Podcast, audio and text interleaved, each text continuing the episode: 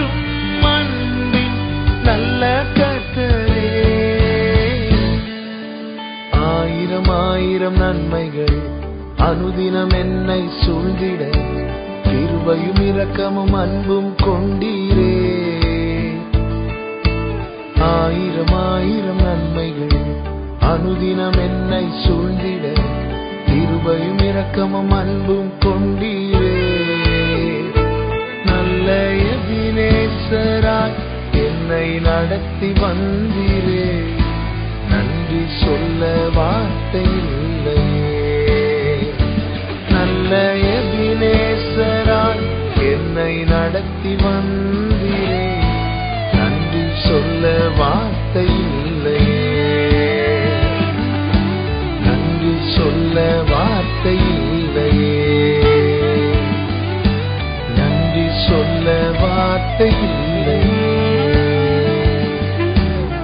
நீங்கள் கேட்டுக்கொண்டிருப்பது டி நூற்றி ஏழு உங்கள் நண்பர்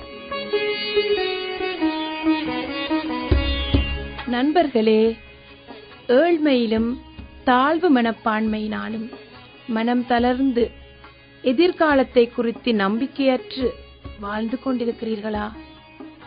இரக்கமுள்ள நம் தேவன் சொல்கிறார் எளியவன் என்றைக்கும் மறக்கப்படுவதில்லை. சிறுமைப்பட்டவர்களுடைய நம்பிக்கை ஒருபோதும் கெட்டுப்போவதில்லை. சங்கீதம் ஒன்பது பதினெட்டு. அவர் சிறியவனை புழுதியிலிருந்து தூக்கிவிடுகிறார். எளியவனை குப்பையிலிருந்து உயர்த்துகிறார். அருமை நண்பர்களே கர்த்தரை நம்புங்கள். அவர் நல்லவர். அவர் கிருபை என்றும் உள்ளது.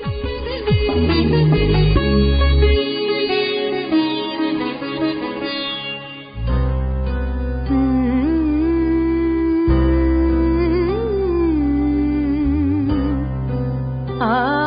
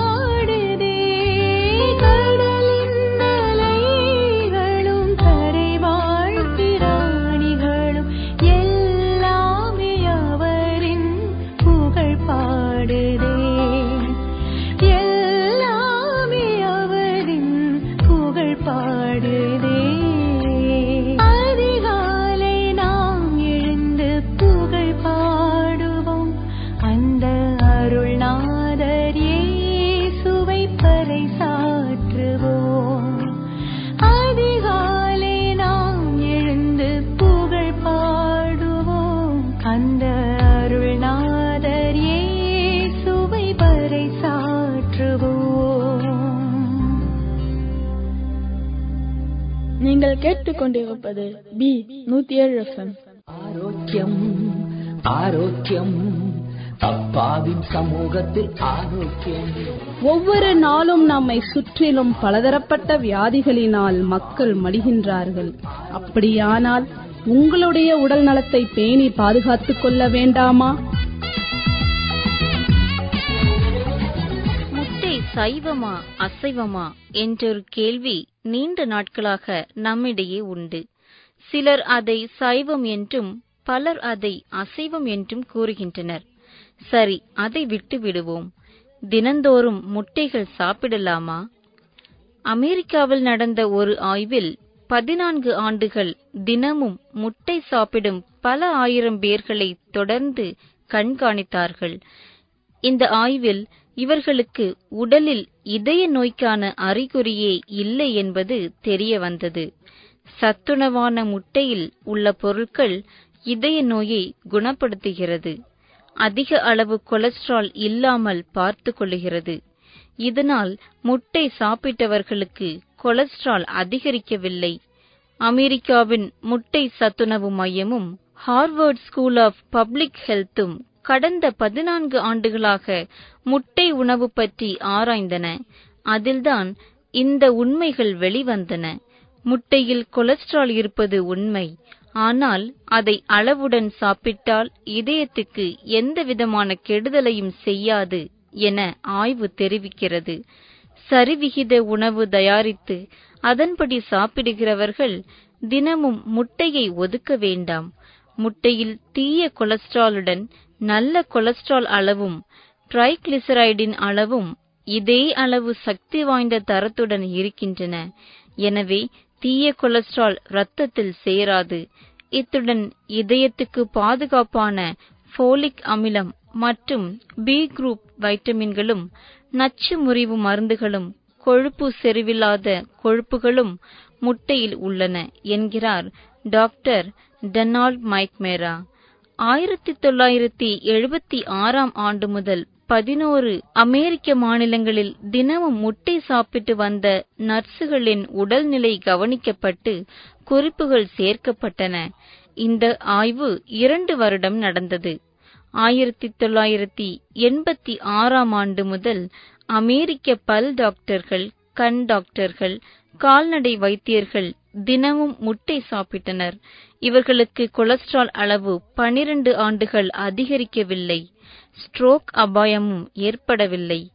எண்பதாயிரம் நர்சுகளின் உடல் நலம் பற்றிய பதினான்கு ஆண்டு கால மருத்துவ குறிப்பேடுகள் முப்பத்தி ஏழாயிரம் ஆண்களின் உடல்நல கோளாறு பற்றிய எட்டு வருட மருத்துவ குறிப்பேடுகள் தெரிவிக்கும் உறுதியான தகவல்களை பார்ப்போம். தினமும் ஒரு முட்டை சாப்பிடலாம். அதுவும் பயமில்லாமல் சாப்பிடலாம் என்பதுதான். சாதாரண அவித்த முட்டையில்தான் இவ்வளவு நன்மைகள். இதில் வெண்ணெய் பன்றிக்கறி பாமாயில் போன்றவை சேர்த்து சாப்பிட்டால் கெடுதல்தான். நீரிழிவு நோயாளிகள் தினமும் முட்டை சாப்பிடக்கூடாது. இது அவர்களுக்கு கெடுதல் உண்டாக்கும். மருத்துவர் யோசனைப்படி வாரம் ஒரு முட்டை சாப்பிடலாம். என் நேயர்களே நாமும் முட்டைகளை ஒதுக்காமல் சாப்பிட்டு உடல் ஆரோக்கியத்தை பெறுவோம். அப்பாவின் சமூகத்தில் ஆரோக்கியம்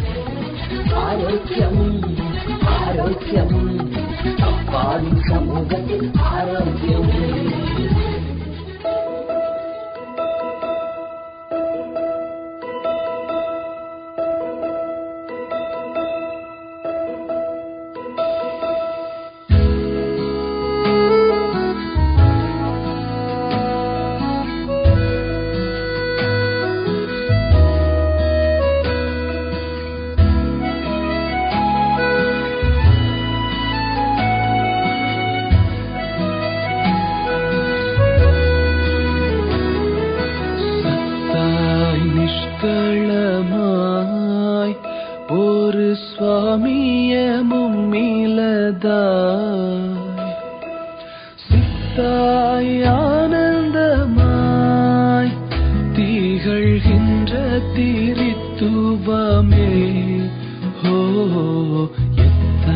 கால் நானடியேன் கடை தேருவந்தன் பாவம் தீர்ந்து.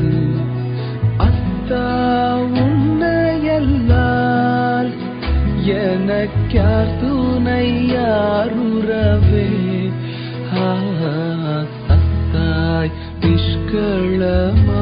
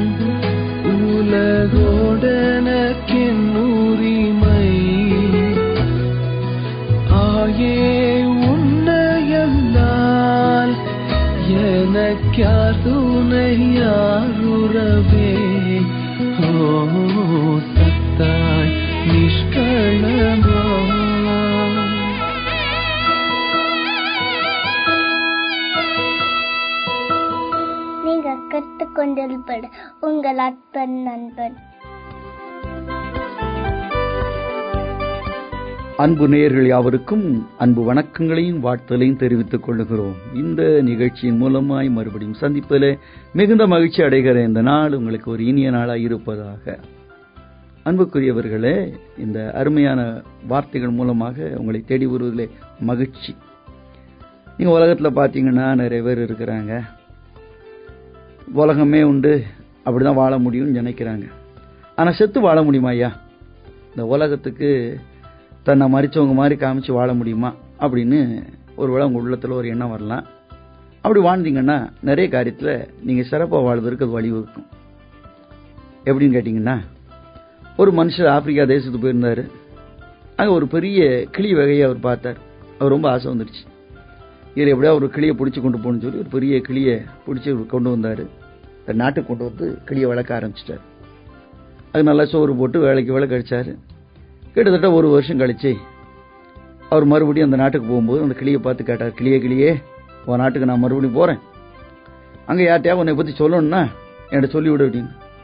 உடனே அந்த கிளி சொல்லிச்சு நல்லா சாப்பிட்டுட்டு வேலைக்கு வேலை சாப்பிட்டுக்கிட்டு கூண்டில் இருக்கேன்னு சொல்லி எங்க கிளிகிட்ட போய் சொல்லு அப்படின்னா.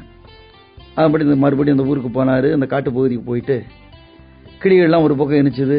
அதில் பார்த்தோன்னே அவர் சொன்னாரு ஏ கிளியே கிளியே ஒரு நெய்தியை கழுங்க நான் இங்கேருந்து ஒரு கிளியை கொண்டு போனேன். அது நல்லா சாப்பிட்டுக்கிட்டு கூண்டில் இருக்குன்னு சொன்னார். அது யாருமே ரெஸ்பாண்ட் பண்ண மாதிரி இல்லை. திடீர்னு ஒரு கிளி தனியாக உட்காந்துச்சு உன்னை இது ஒரு வேளை அது ஜோடி கிளியாக இருக்குன்னு சொல்லிட்டு அதுகிட்ட போய் ஏ கிளியே கிளியே நான் இங்கேருந்து ஒரு கிளியை கொண்டு போனேன். அது உடனே அப்படி திரும்பி பார்த்துச்சுது அந்த கிளி இப்போ நல்லா சாப்பிட்டுட்டு இருக்கு. ஆனால் கூண்டுக்குள்ளே இருக்கு அப்படின்னு சொன்னார். அதை கேட்ட உடனே அந்த கிளி ஓன்னு அழுது. மேலும் தரையில் விழுந்து டக்குன்னு உயிர் விட்ட மாதிரி இதை பார்த்தோன்னா ஐயோ நம்ம சொன்ன செய்தினால செத்து போச்சுதே. ரொம்ப மனசுல வேதனைப்பட்டார். வேதனைப்பட்டவர். தன் நாட்டுக்கு திரும்பி வந்தாரு. அந்த கிளி கிளியை பார்த்தீங்களா அப்படின்னு கேட்ட உடனே ஏன்பா அந்த சோகதையை கேட்குறேன் நான் போய் நீ நல்லா சாப்பிட்டுக்கிட்டு கூண்டுல சந்தோஷமா இருக்கிறேன்னு சொன்ன உடனே ஒரு கிளி அதை கேட்டுக்கிட்டு டபக்குன்னு செத்து போச்சியா அப்படின்னா. இதை கேட்ட உடனே இந்த கிளியும் அழ ஆரம்பிச்சது. அப்படியே டப்புன்னு செத்து போச்சு. ரொம்ப நொந்துக்கணும். ஐயோ நம்ம பேச்சினால் ரெண்டு கிளி உயரடியா செத்து போச்சுதே அப்படின்னு சொல்லி ரொம்ப வேதனைப்பட்டு சரி செத்த கிளியை ஏன் உள்ள வச்சுக்கிட்டு இருப்பான்னு சொல்லி கூண்டை திறந்து அதை வெளியே கொண்டு போட்டார். அடுத்த நிமிஷம் அந்த கிளி பறந்து மேல போய் ஒரு மரத்துல உட்காந்து ஏய் என்னை ஏமாத்திட்டியா? அது சொல்லிச்சான் என்னுடைய நண்பனாகிய கிளி எனக்கு சொல்லி கொடுத்த செய்தி என்னன்னு சொன்னா நீ செத்தவனை போல நடி நீ வெளியே வந்துருவான்னு சொல்லிச்சு. அதனால்தான் அந்த செய்தியை கேட்டனா இப்போ சந்தோஷமா எங்க நாட்டுக்கு திரும்பி போறேன். பாய் பாய் அப்படின்னு சொல்லிட்டு போச்சு. இத மாதிரி தாங்க வாழ்க்கையில் அநேக நேரங்கள்ல பெரிய சாதனை செய்யணும்னு சொல்லி நம்ம விரும்புறோம். அத கலாத்தியர் இரண்டாம் அதிகாரம் இருபதாம் வசனம் சொல்கிறது கிறிஸ்துவுடனே சிலுவையில் அறியப்பட்டிருக்கிறேன். இனி நான் அல்ல கிறிஸ்துவே என்னில் ஜீவிக்கிறார். அதே கலாத்தியர் ஐந்து இருபத்தி நாலு சொல்லுகிறது கிறிஸ்துவனுடையவர்கள் தங்கள் சரீரத்தையும் அதன் ஆசை இச்சைகளையும் சிலுவையிலே அறைந்திருக்கிறார்கள். இந்த உலகத்துக்கு நம்ம மறித்தால் ஆண்டோடைய பிள்ளைகளாக நித்திய காலமாக சந்தோஷமாக வாழலாம்.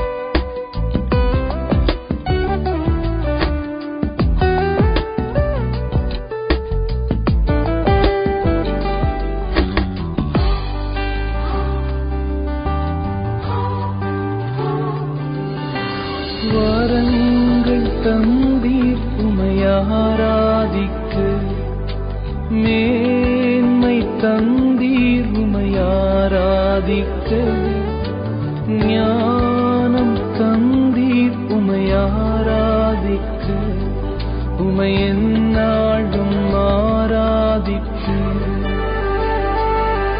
உமை எந்நாளும்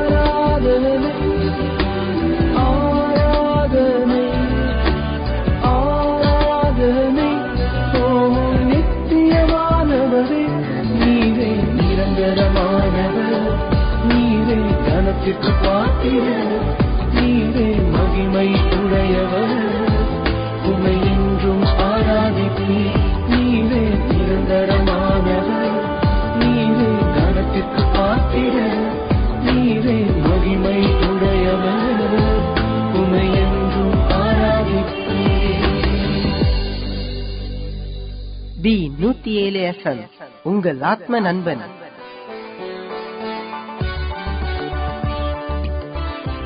பரிசுத்த வேதாகமம் நமக்கு சிறந்த வழிகாட்டி. அப்படிப்பட்ட பரிசுத்த வேதாகமத்திலிருந்து ஒரு அருமையான சத்தியத்தை இப்பொழுது கேட்க இருக்கின்றோம். என் ஆப்த நம்பர் நேயர்களுக்கு எனது வாழ்த்துக்கள் நேற்றும் இன்றும் என்றும் மாறாத நசரனாகிய இயேசு கிறிஸ்துவின் நாமத்தினாலே உங்களுக்கு என் இனிய நல்வாழ்த்துக்களை நான் தெரிவிக்கின்றேன். தொடர்ந்து எங்களுடைய நிகழ்ச்சி உங்களுக்கு ஆசீர்வாதமாக இருக்க வேண்டும் என்று விரும்புகிறோம். உங்களுக்காக அநேகர் ஜெபித்துக் கொண்டிருக்கிறோம் ஜெபிக்க காத்துக் கொண்டிருக்கிறோம். உங்களுடைய வாழ்வின் பிரச்சனைகள் எதுவா இருந்தாலும் ஆப்த நண்பன் இயேசுவின் பாதத்தில் வைக்கும்போது எல்லா பிரச்சனைகளுக்கும் தீர்வு உண்டு. உங்களுடைய பிரச்சனைகளை தயவு செய்து எங்களுக்கு தெரியப்படுத்துங்கள். ஒரு எஸ்எம்எஸ் போதும் உங்கள் பிரச்சனைகளுக்காக நாங்கள் ஜெபிக்க. தயவு செய்து உங்கள் பிரச்சனைகளை எங்களுக்கு தெரியப்படுத்துங்கள். உங்களுக்காக ஜெபிக்க காத்திருக்கிறோம். தொடர்ந்து இந்த நிகழ்ச்சியை கேளுங்கள். வேலை பழுவினால் சோர்ந்து போயிருக்கின்றீர்களா? எங்கள் நிகழ்ச்சிகளை கேளுங்கள். பலவிதமான பிரச்சனைகளால் குழம்பி போயிருக்கின்றீர்களா? இந்த நிகழ்ச்சிகளை கேளுங்கள். பலவிதமான தொல்லையினால் நீங்கள் தொய்ந்து போயிருக்கின்றீர்களா? எங்கள் நிகழ்ச்சிகளை கேளுங்கள். உங்களுடைய வாழ்வில் ஒரு விடுதலையை கொண்டு வரும் விடியலின் நிகழ்ச்சியாக இந்த நிகழ்ச்சி இருக்கும் என்பதில் எங்களுக்கு எந்த விதமான ஐயப்பாடும் இல்லை. இன்று மறுபடியுமாய் கூட ரெண்டு ராஜாக்களின் புஸ்தகத்திலே ஐந்தாவது அதிகாரத்தில் காணப்படுகின்ற ஒரு சிறிய பெண்ணை குறித்து உங்கள் முன்னால் நாங்கள் தியானிக்க விரும்புகிறோம். ரெண்டு ராஜாக்களின் புஸ்தகம் ஐந்தாவது அதிகாரத்தில் நாகமான் என்ற ஒரு படை தளபதியை குறித்து வாசிக்கிறோம். யார் இந்த நாகமான்? சீரிய ராஜாவின் படை தளபதி இவன் இஸ்ரேல் தேசத்திலிருந்து ஒரு அடிமை பெண்ணை பிடித்து கொண்டு சென்றான் என்று வேதம் சொல்கிறது. நீங்கள் இரண்டாவது வசனத்தை வாசிப்பீர்கள் என்றால் சீரியாவிலிருந்து தண்டுகள் புறப்பட்டு இஸ்ரேல் தேசத்திலிருந்து ஒரு சிறு பெண்ணை சிறைபிடித்துக் கொண்டு வந்திருந்தார்கள். அவள் நாகமானின் மனைவிக்கு பணிவிடை செய்து கொண்டிருந்தாள். இந்த வசனத்தை கவனிக்க வேண்டும். தண்டுகள் என்றால் படைகள். பழைய ஏற்பாட்டு காலத்திலும் மற்ற வரலாற்று நெடுகிலும் ஒரு படைகள் ஒரு தேசத்திற்கு படையெடுத்து போகிறது என்றால் அங்கு அநேக ஜனங்களை அவர்கள் கொலை செய்வார்கள். அநேகரை சிறைபிடித்துக் கொண்டு போவார்கள். நிறைய செல்வத்தை வாரிக்கொண்டு போவார்கள். அதுதான் வழக்கம். ஆனால் இங்கு நாகமான் படையெடுத்து சென்றபோது ஒரு சிறிய பெண்ணை மாத்திரம் தன் தேசத்திற்கு பிடித்து கொண்டு போகிறான். இது ஒரு ஆச்சரியமா இருக்கிறது அல்லவா படையெடுத்து செல்கிறான். ஒருவேளை எல்லா பெண்களும் அவளுடைய வயதுத்த பிள்ளைகள் அனைவரும் தெருக்களிலே விளையாடி கொண்டிருந்திருக்கலாம். ஏதோ ஒரு அந்நிய நாட்டு படை வருகிறது என்பதனை கண்ட மாத்திரத்திலே அவர்கள் ஓடி ஒளிந்திருக்கலாம். ஆனால் இந்த சிறு பெண் அப்பாவித்தனமாக இவனுடைய கைகளிலே மாட்டிக்கொண்டாள். இப்பொழுது இவன் இவளை பிடித்து சென்று தன் மனைவிக்கு வேலைக்காரியாக அடிமை பெண்ணாக மாற்றிவிட்டான். இந்த அடிமை பெண் நாகமானின் மனைவியிடத்தில் வேலை செய்து கொண்டு வருகிறார் நாகமானுக்கு காணப்பட்ட குஷ்டத்தை தீர்ப்பதற்கு அந்த தேசத்தில் உள்ள தன் இஸ்ரேல் தேசத்தில் உள்ள எலிசா தீர்க்க தரிசி அவன் குஷ்டத்தை தீர்க்க முடியும் என்று நாகமான் மனைவிக்கு சொல்ல நாகமான் மனைவியும் அதை கேட்டு நாகமானை அனுப்புகிறார். இப்பொழுது ஒரு காரியத்தை புரிந்து கொள்ளுங்கள்.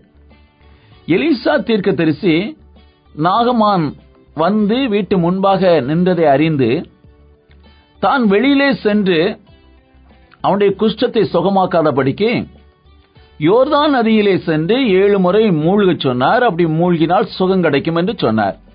இந்த செய்தியை வேலைக்காரர்கள் நாகமானிடத்தில் வந்து சொன்னார்கள்.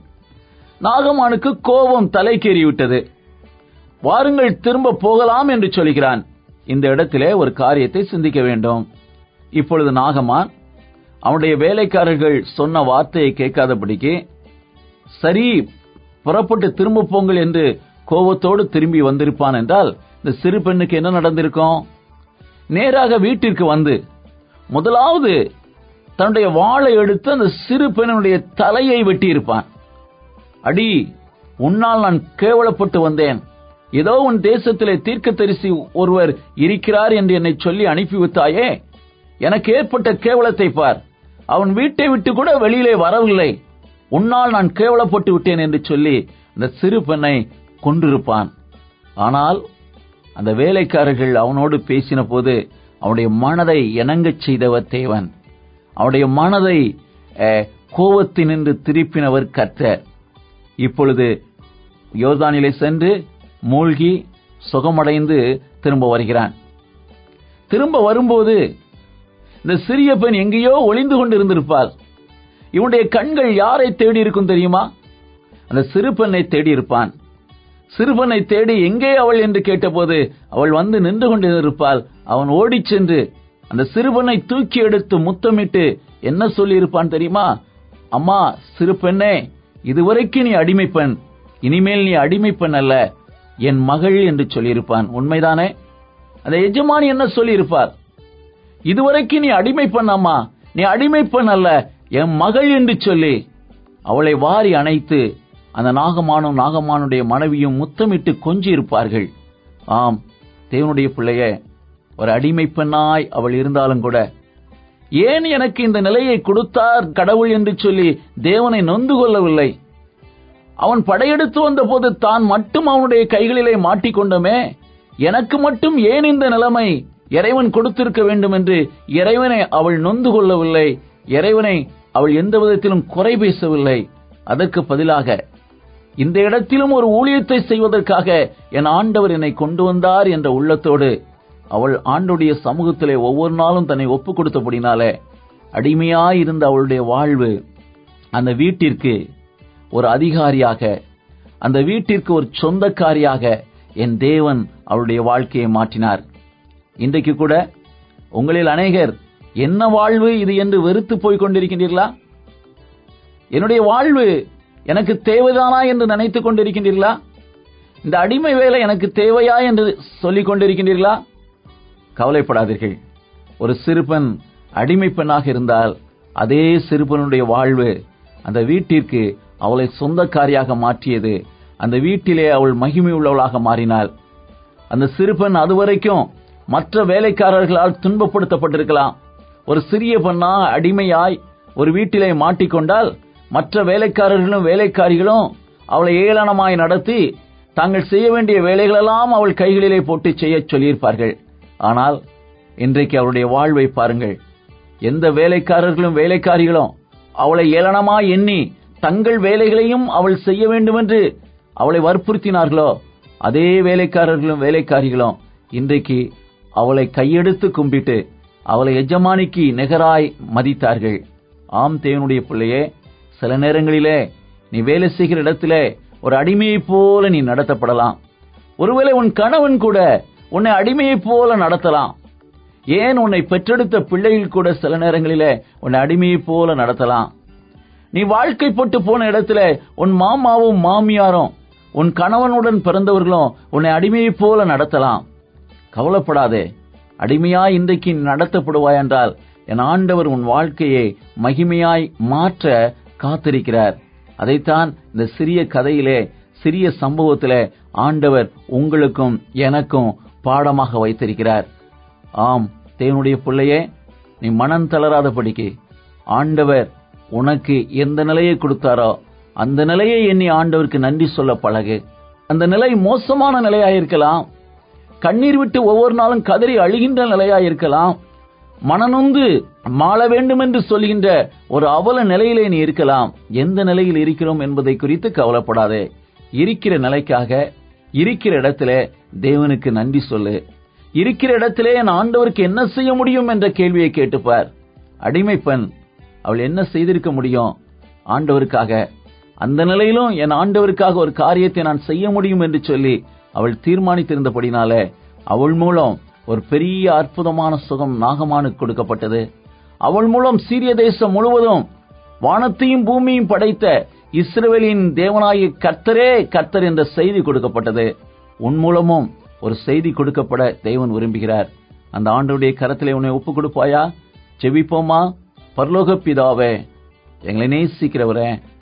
அப்பா ஒரு சில நேரங்களிலே எங்களுடைய வாழ்விலே அடிமைகளைப் போல நாங்கள் நடத்தப்படலாம்.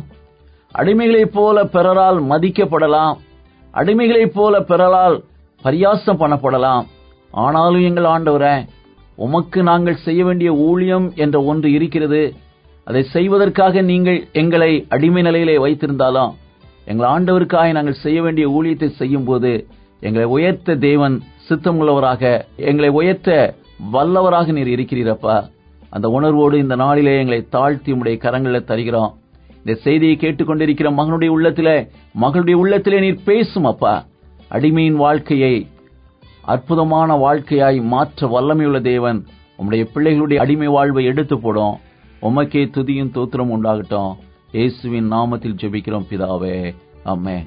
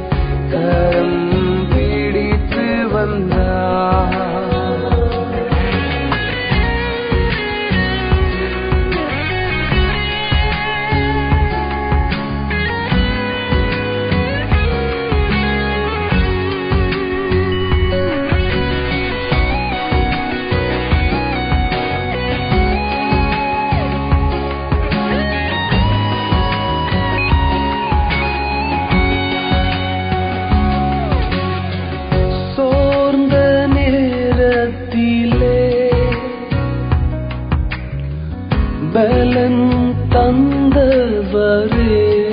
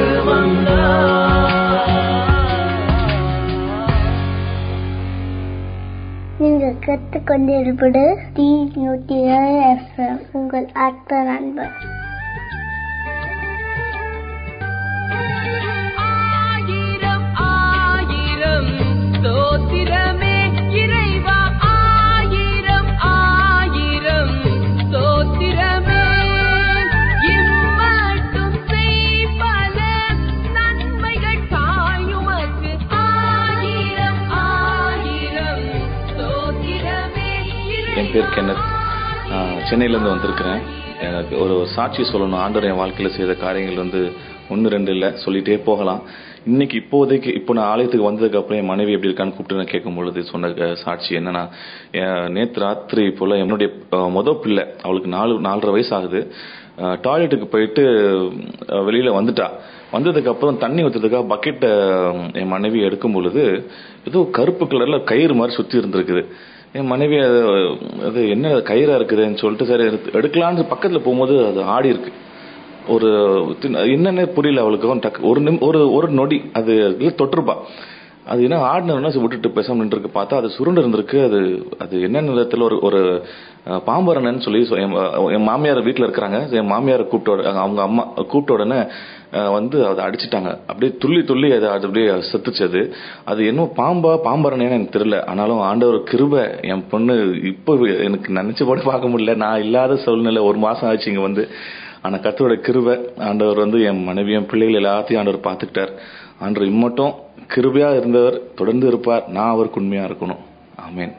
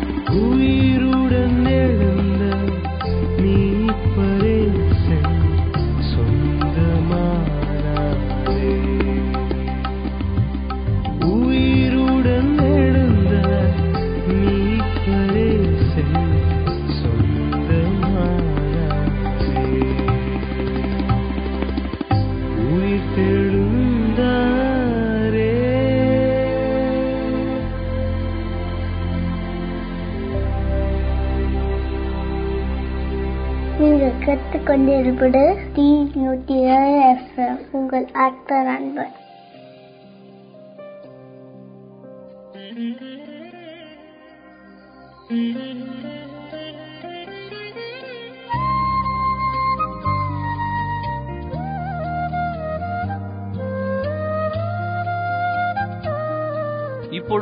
நாம் தேவ செய்திக்குள்ளாக கடந்து செல்வோம். ஜெப சிந்தையோடு காத்திருந்து தேவனுடைய ஆசீர்வாதத்தை பெற்றுக்கொள்வோம். இன்றைய தியானத்திற்காக எடுத்துக்கொள்ளப்பட்ட வேத பகுதி நியாதிபதிகளின் புஸ்தகம் ஆறாம் அதிகாரம் பதினெட்டாவது வசனம். நியாதிபதிகள் ஆறாம் அதிகாரம் பதினெட்டாவது வசனம். வாசிக்கிறேன் கேளுங்கள். நான் உம்மிடத்திற்கு என் காணிக்கையை கொண்டு வந்து உமக்கு முன்பாக வைக்கும் அளவும் இவ்விடம் விட்டு போகாதிருப்பீராக என்றான். அதற்கு அவர் நீ திரும்பி வரும் மட்டும் நான் இருப்பேன் என்றார். வாசிக்கப்பட்ட வசனத்தை கர்த்தர் தாமே ஆசிர்வதிப்பாராக. பின்னும் இஸ்ரேவேல் புத்திரர் கர்த்தரின் பார்வைக்கு பொல்லாப்பானதை செய்தார்கள். அப்பொழுது கர்த்தர் அவர்களை ஏழு வருஷம் மீதியானியரின் கையில் ஒப்புக் கொடுத்தார் மீதியானியரின் கை இஸ்ரேவேலின் மேல் பலத்து கொண்டிருந்தபடியால் இஸ்ரேவேல் புத்திரர் மீதியானியர் நிமித்தம் தங்களுக்கு மலையிலுள்ள கெபிகளையும் குகைகளையும் அரணான ஸ்தலங்களையும் அடைக்கலமாக்கிக் கொண்டார்கள். மீதியானியராலே இஸ்ரேவேலர் மிகவும் சிறுமைப்பட்டார்கள். அப்பொழுது இஸ்ரேல் புத்திரர் கர்த்தரை நோக்கி முறையிட்டார்கள். இதை நியாயாதிபதிகளின் புஸ்தகம் ஆறாம் அதிகாரத்திலே நாம் பார்க்கிறோம்.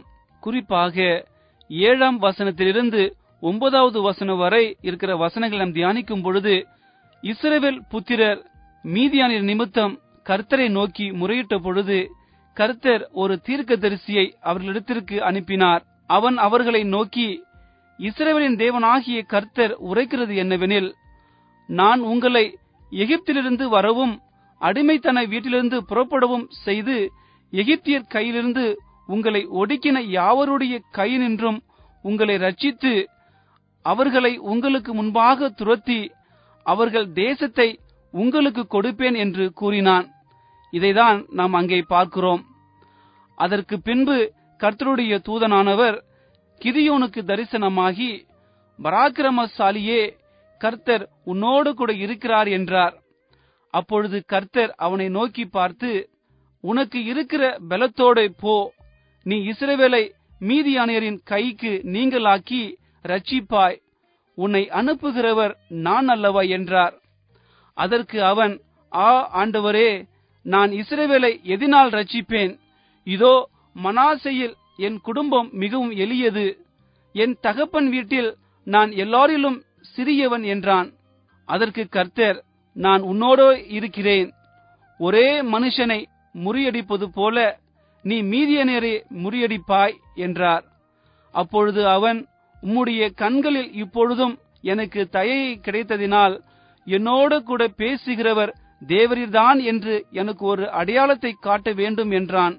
நியாதிபதிகளின் புஸ்தகம் ஆறாம் அதிகாரம் பதினான்கிலிருந்து பதினெட்டு வரை வாசிக்கும் பொழுது நாம் மற்றொரு காரியங்களை நாம் கற்றுக்கொள்கிறோம். குறிப்பாக பதினெட்டாம் வசனத்திலே நான் உம்மிடத்திற்கு என் காணிக்கையை கொண்டு வந்து உமக்கு முன்பாக வைக்கும் அளவும் இவ்விடம் விட்டு போகாதிருப்பதாக என்றான். அதற்கு அவர் நீ திரும்பி வரும் மட்டும் நான் இருப்பேன் என்றார். உடனே கிரியோன் உள்ளே போய் ஒரு வெள்ளாட்டு குட்டியையும் ஒரு மரக்கால் மாவிலே புளிப்பில்லாத அப்பங்களையும் ஆயத்தப்படுத்தி இறைச்சியை ஒரு கூடையில் வைத்து ஆணத்தை ஒரு கிண்ணத்தில் வார்த்து அதை வெளியே கருவவாளி மரத்தின் கீழிருக்கிற கற்பாறையின் மேல் வைத்தான். அப்பொழுது கர்த்தருடைய தூதன் தமது கையில் இருக்கிற கோளின் நுனியை நீட்டி இறைச்சியையும் புளிப்பில்லாத அப்பங்களையும் தொட்டார்.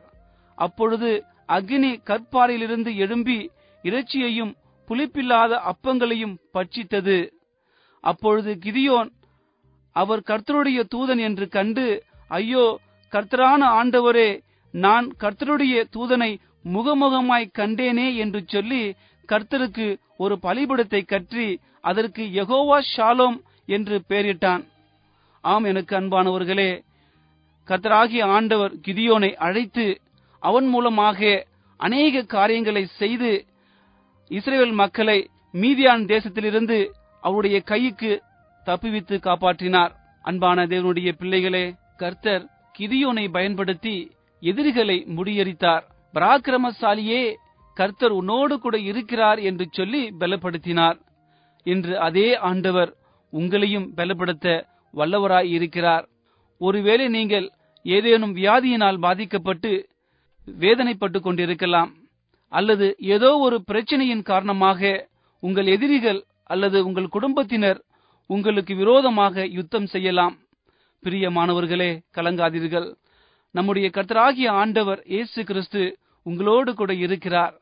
உங்களையும் பலப்படுத்தி சகாயம் செய்ய காத்து கொண்டிருக்கிறார். நீங்கள் செய்ய வேண்டியதெல்லாம் ஒன்றே ஒன்றுதான். கர்த்தராகிய ஆண்டவர் இயேசு கிறிஸ்துவை உங்கள் முழு மனதோடு விசுவாசித்து அவரை ஏற்றுக்கொள்ளுங்கள். அப்பொழுது அவருடைய வல்லமை உங்களில் புறப்பட்டு வரும். நீங்கள் வெற்றிகளை காண்பீர்கள். கர்த்தர் தாமே உங்கள் அனைவரையும் ஆசிர்வதிப்பாராக. இப்பொழுதும் நான் உங்களுக்காக ஜெபம் செய்ய போகிறேன். விசுவாசத்தோடு கண்களை மூடி முடிந்தால் முழங்கால் படியிட்டு என்னோடு ஜெபம் செய்யுங்கள். கர்த்தர் பெரிய காரியங்களை செய்ய போகிறார். ஜெபம் செய்வோம். எங்களை அதிகமாய் நேசிக்கிற எங்கள் அன்பின் ஆண்டவரே உமக்கு ஸ்தோத்திரம் கர்த்தாவே. இன்றைய தினத்திலே நீர் எங்களோடு கூட பேசியதற்காய் நன்றி தகப்பனே. கிதியோனை பலப்படுத்தி பெரிய காரியங்களை நீர் செய்து எதிரிகளை அழித்தீர் அப்பா உம்மை நாங்கள் விசுவாசிக்கிறோம் ஆண்டவரே. எங்களையும் நீர் பயன்படுத்தும்படியாய் எங்களை ஒப்புக் கொடுக்கிறோம் அப்பா என்னோடு தலைவணங்கி ஜெபித்துக் கொண்டிருக்கிற ஒவ்வொருவரையும் நீர் ஆசிர்வதியும் அப்பா அவருடைய குடும்பங்களை நீர் ஆசிர்வதியும் தகப்பனே. ஒருவேளை அவருடைய குடும்பத்தில் பிரச்சனைகள் இருக்கலாம் வியாதிகள் இருக்கலாம் கண்ணீர்கள் இருக்கலாம் கடன் தொல்லைகள் இருக்கலாம் பிசாசின் கட்டுகள் இருக்கலாம். பரலோகத்தின் ஆண்டவர் நீர் அனைத்தையும் மறந்திருக்கிறீர் அப்பா. இப்பொழுதே ஒரு பரிபூர்ண சுகத்தை கொடுக்கும்படியாய் ஜெபிக்கிறேன் ஆண்டவரே. ஒரு மாபெரும் விடுதலையை கட்டளிடும்படியாய் கெஞ்சுகிறேன் அப்பா. நீர் அப்படி செய்ய போவதற்காய் நன்றி தகப்பனே. துதி கனம் மகிமை எல்லாம் உமக்கே செலுத்துகிறோம். இயேசுவின் நாமத்தில் கேட்கிறோம். எங்கள் நல்ல பிதாவே. ஆமேன்.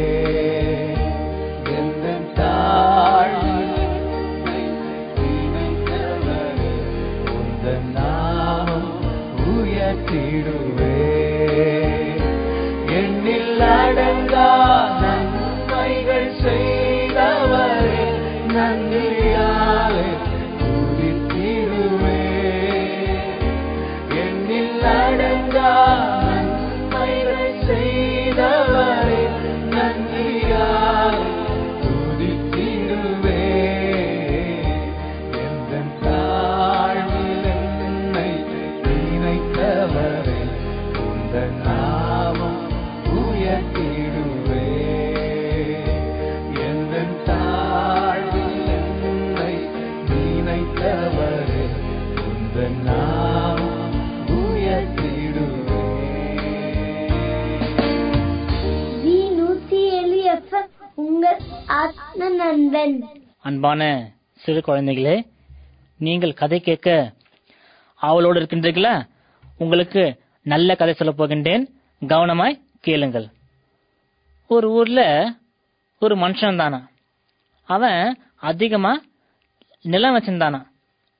பயிர் விதைக்கிற நிலங்க. ஆனா நிறைய பாறைக்கல்லுங்களாம். இப்போ நீங்க கூட சில இடத்துல நிலத்தை பார்க்கும்போது அங்கங்க அங்கங்க பாறைக்கல்லுங்க இருக்கும். அந்த பாறைக்கல்லை என்ன செய்வாங்க? அதுக்கு வெடி வச்சு அதை உடச்சி எடுப்பாங்க. அப்படியாக நிறைய பேர் செஞ்சுட்டு வந்தாங்க. ஆனா இவன் என்ன பண்ணானாக்கா அப்படி செய்யறதுக்கு சோம்பல் பட்டான் யார் இவ்வளோ பாறைக்கல்லுங்குது? இன்னத்துக்கிட்ட உடைச்சுன்னு பணத்தை செலவு பண்ணணும். வேற வேலை இல்லை. அப்படின்னு அந்த பாறை கலக்கிற இடத்தெல்லாம் விட்டானா. கொஞ்சம் நல்ல நிலம் இருந்துச்சு. இப்போ பாறை இல்லாம சதுப்பு நிலம். சதுப்பு நிலம்னாக்கா கல்லே இருக்காது. வெறும் மண் இருக்கும். அதுக்கு தான் சதுப்பு நிலம்னு சொல்லுவாங்க. அந்த இடத்துல தான் பயிர் செய்வானா. இப்படியாக அதை கண்டுக்கிறதே இல்லை. ஐயா இடமா அது.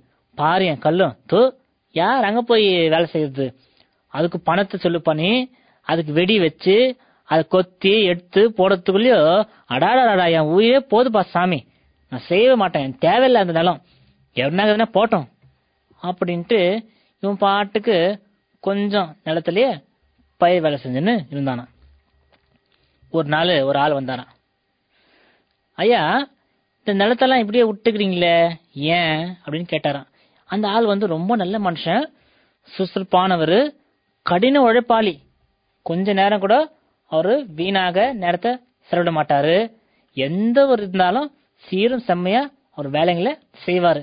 அவர் நிலத்தை கூட நல்ல மாதிரி அவரு கவனிச்சுக்குவாரு. அந்த நிலத்துக்காரு இவர்கிட்ட வந்தாரு.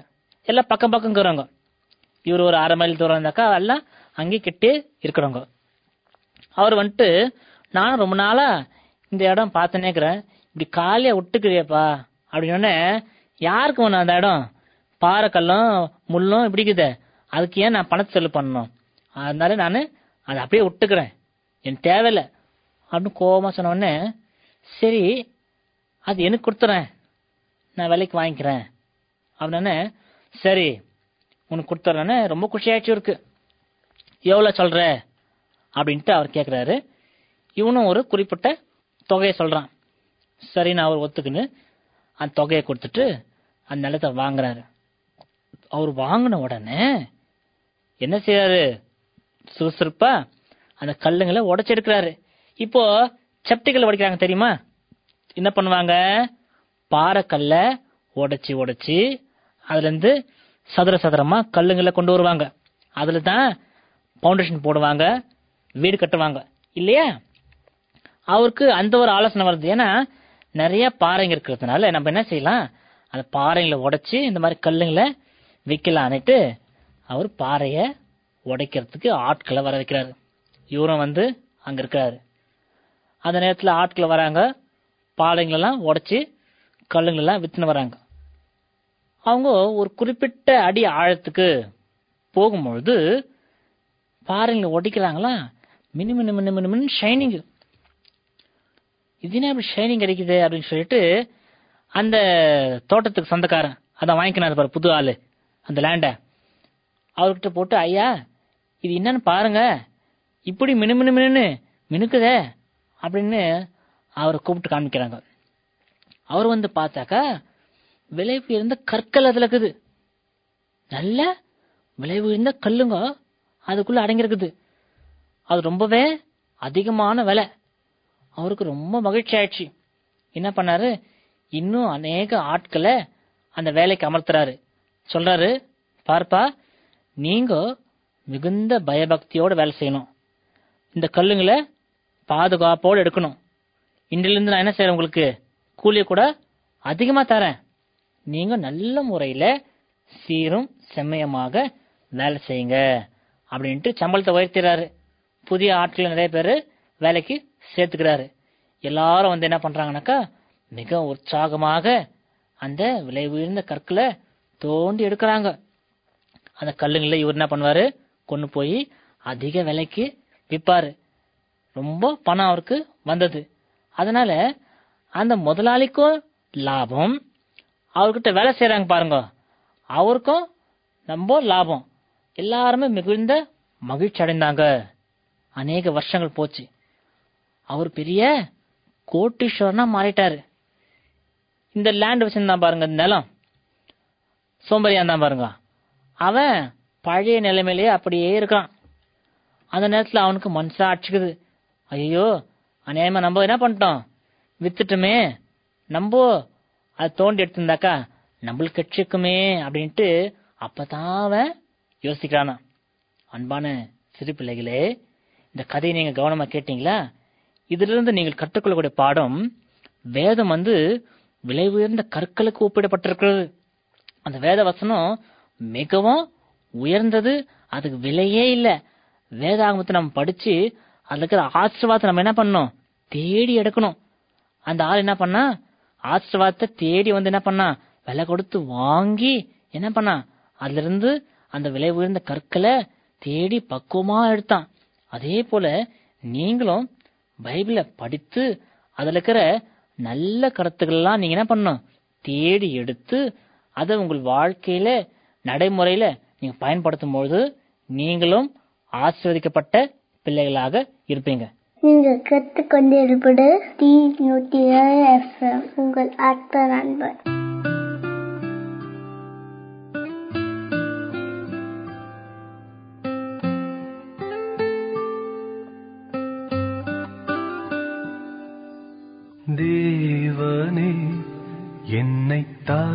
தாருகிறே உம் பாதத்தில் என்னை படைக்கின்றேன் யாவையும் நீர் தந்ததால்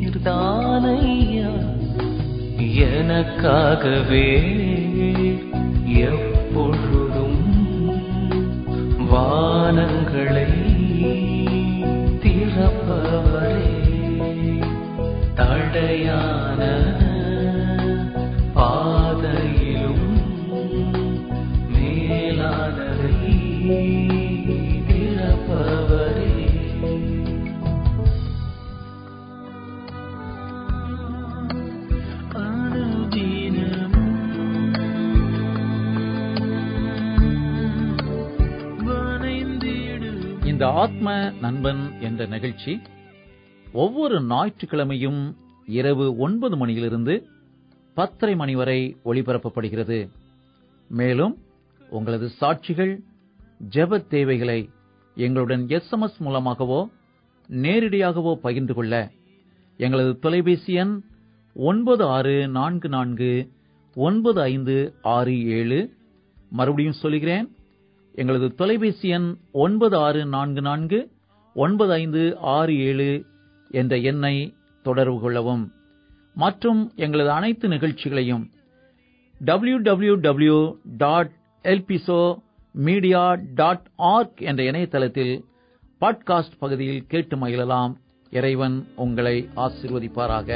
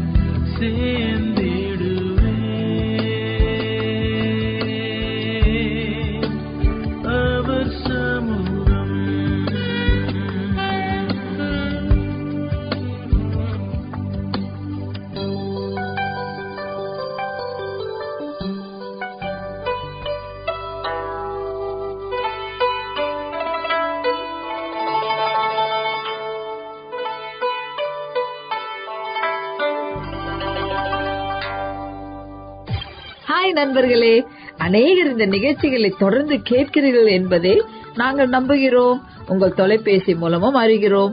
தொடர்ந்து கேளுங்கள். உங்கள் கருத்துக்களை எங்களுடன் பகிர்ந்து கொள்ள தவறாதீர்கள்.